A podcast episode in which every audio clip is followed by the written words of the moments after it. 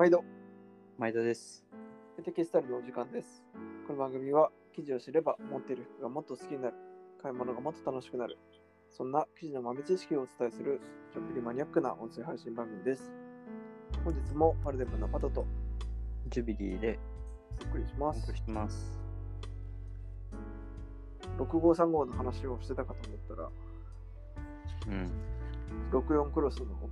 だけね、買われたということでダメだね、やっぱりあの話すと欲しくなっちゃうおめでとうございます。ありがとうございます。ちょっとじゃあ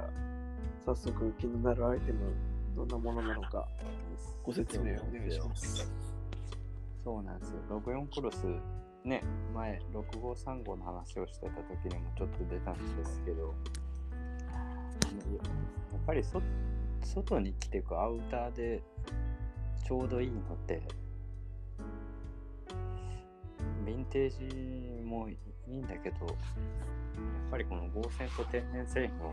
コラボっていうのが最高ですよねって感じがしてて、探してはいたんですよ。でやっとちょっといいのを見つけたので買っちゃったというで、前、まあ、ちょろっと話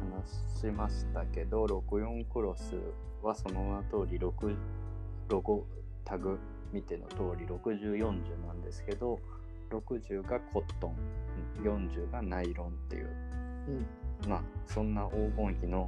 えー、混率でできてる、えー、素材ですよと、うん。厳密に言うと綿がごじゅうはちでナイロンがよんじゅうに、あ、違うか、綿がろくじゅうにでナイロンがさんじゅうはちかなぐらいのらしいんですけど、えー、そうそうそう、まあまあそれでろくじゅう、よんじゅうって呼ばれてて、まあ、いわゆる混率ですよというのと、ろくごうさんごは綿とポリエステルっていう混率ですけど、これの場合はナイロンとコットンとナイロンですよっていうところ、うん、でやっぱりあのこれ の, あの最初作ったのがシェラデザインっていうブランドなんですけど、うん、ろくじゅうねんだい中期ぐらいに彼らが登山とか、えー、アウトドアが好きで一回、ま、マジ死にそうになっちゃって、うん、あこれ素材大事だわって言ってできたのが、まあ、このろくよんクロスらしいんですけど、うん、何がそんなすごいのっていうと、やっぱナイロンひゃくとか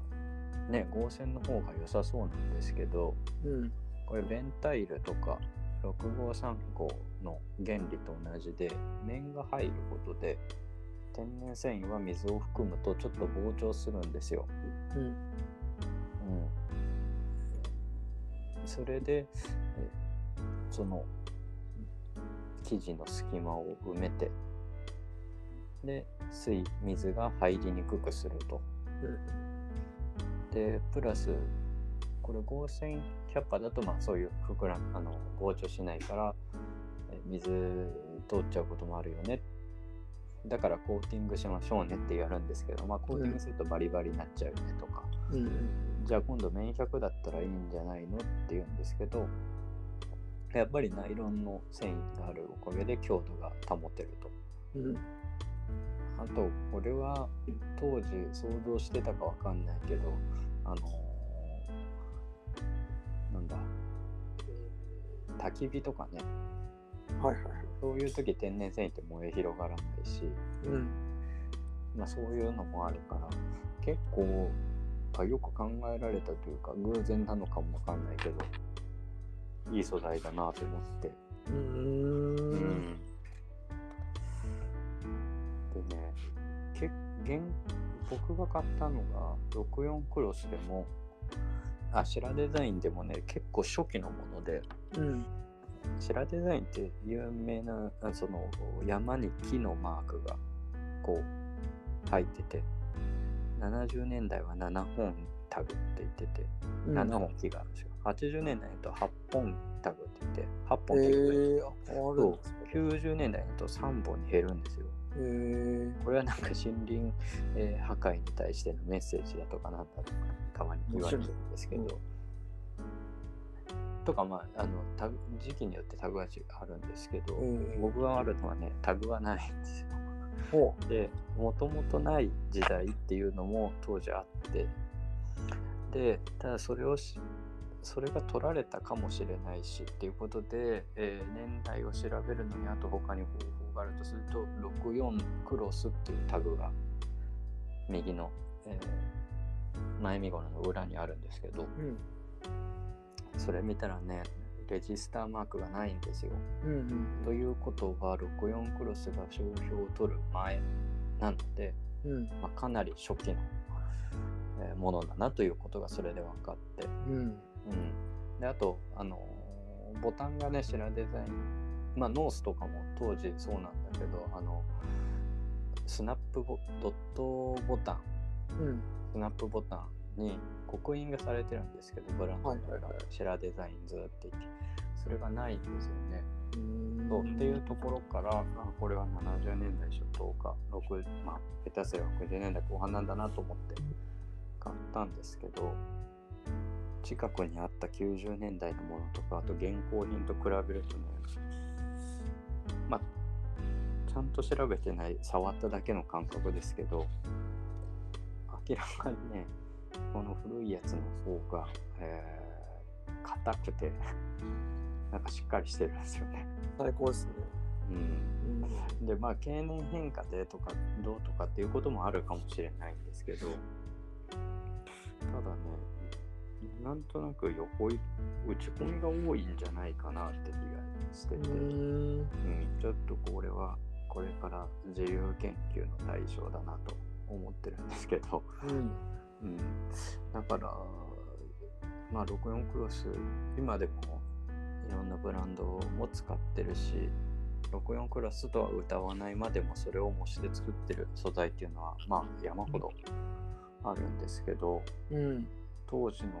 本当にどうやってできてたかっていうのはこれからちょっといろいろ調べて、でまあそれをねエコに置き換えたりして、ちょっといろいろなんか活用していきたいなというのもあって、うんうん、あと何より自分が着るのに楽しそうだから買っちゃいましたという感じでございます、うん、いいですね、うん、でも見てて思ったけど、思った以上に光沢あるんだねろくじゅうよんクロス、うんうんうん、あのナイロンがやっぱり光るんか、そうそう結構さマットな、えー、素材なのかなって、まあ、今ある現行の素材もそうなんだけど、うん、光沢がないように思ったんだけど、ちょっとシワあのくしゃってシワになった時とか光が当たるとねすごいシャンブレーの効果が出てて、うんうん、だから多分やっぱりなんていうの生意生糸で作ってんだろうなって感じの光沢がね出てますね、うん、いいですね、うんえー、なんか意外とこういうなんていうか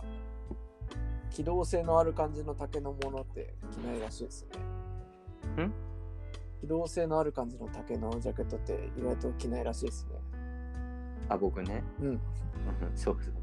う。噂によると、いやあそうそうなん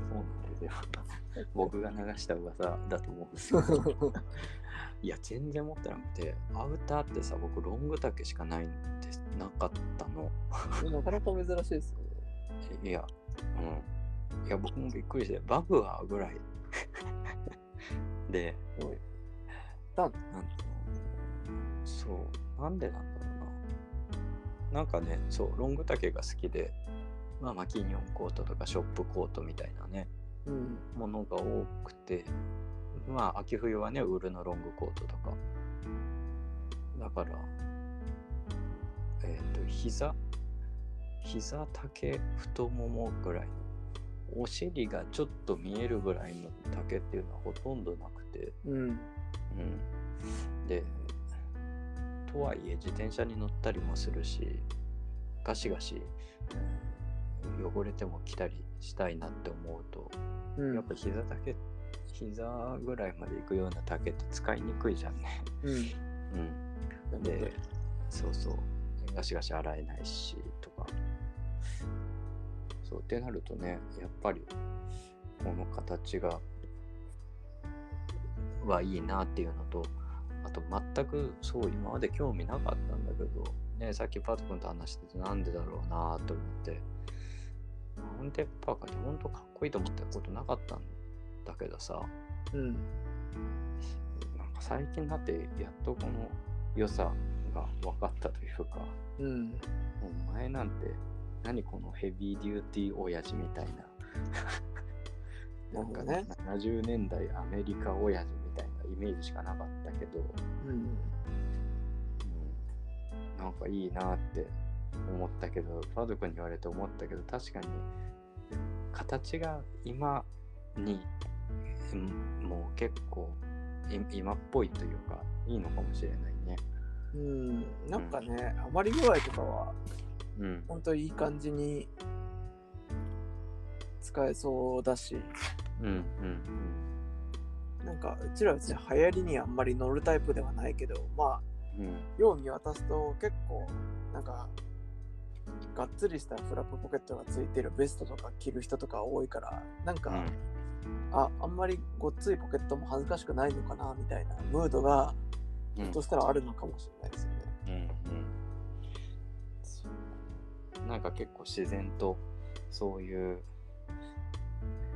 マウンテンパーカーもそうだし、あとハンティングジャケットとか、うん、今まで自分がそんなに多分生活の中で必要じゃないっていうのもあったし、デザイン的にも好みじゃないっていう感じは、特にボックス系の形はあったんだけど、うん、今ねこのタイミングになるとなんかちょっと今持ってんの違うんだよな、なんか欲しいな、気になるなって思うと、そういうちょっと今までとは違うテイストのマウンテンパーカーだったりハンティングジャケットがちょっと気になって着てると、うん、いうことで、これから雨の日とちょっと肌寒い日がすごく楽しみ